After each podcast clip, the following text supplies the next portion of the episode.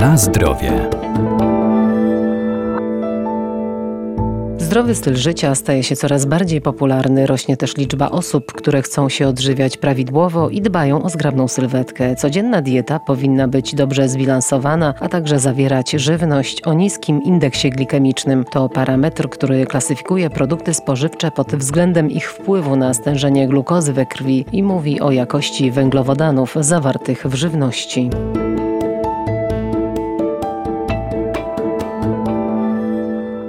Spożywanie produktów o niskim indeksie glikemicznym to same zalety. Przede wszystkim nie powodują nagłego wzrostu poziomu glukozy we krwi, są trawione znacznie wolniej, dzięki czemu dłużej nie będziemy odczuwać głodu. Dostępność do tego rodzaju żywności jest istotna zwłaszcza dla osób chorych na cukrzycę czy otyłych, a także dbających o prawidłową wagę. Dlatego lubelscy naukowcy opracowali recepturę makaronu o niskim indeksie glikemicznym. Jeden z tych produktów ma indeks na poziomie 38%, drugi jest jeszcze niższy, na poziomie 32. Opracowaliśmy produkt, który charakteryzuje się indeksem glikemicznym mniejszym od 40 i też niskim ładunkiem glikemicznym. Doktor habilitowana Aldona Sobota, Uniwersytet Przyrodniczy w Lublinie. Ten makaron może być dedykowany, czy głównie jest dedykowany osobom z zaburzonym metabolizmem węglowodanów, diabetykom, ale też osobom zdrowym, które dbają o wygląd, które się odchudzają na przykład, lub sportowcom, którzy też chcą być fit i dbają o to, żeby dobrze wyglądać. Staraliśmy się opracować produkt, e, który będzie wyglądem, kształtem,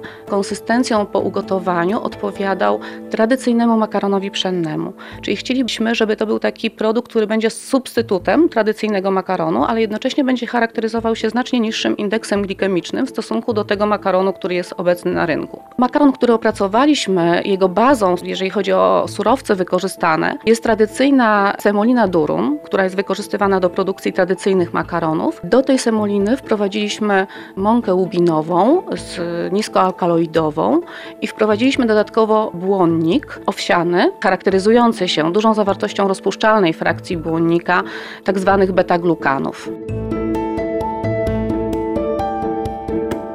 Na zdrowie.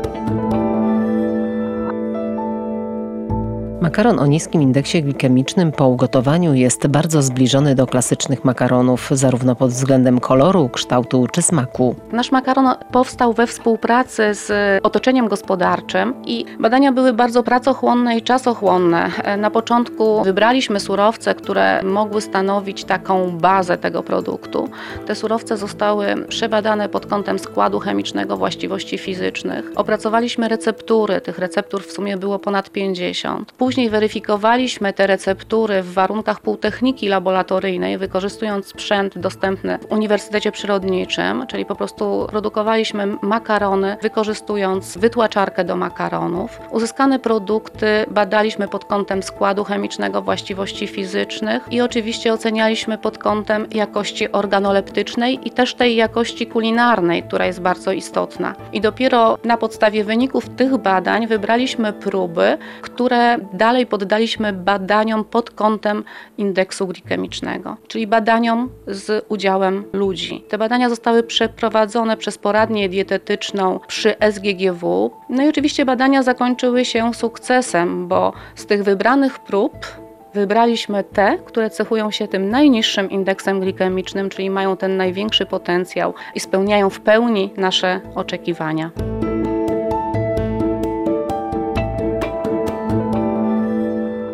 Przygotowując posiłki na co dzień, warto pamiętać, że nawet produkty o niskim indeksie mogą zwiększyć swoje parametry podczas obróbki termicznej. Na przykład marchew po ugotowaniu znacznie zwiększa swój indeks glikemiczny. Podobnie jest też z rozgotowanymi ziemniakami czy ryżem.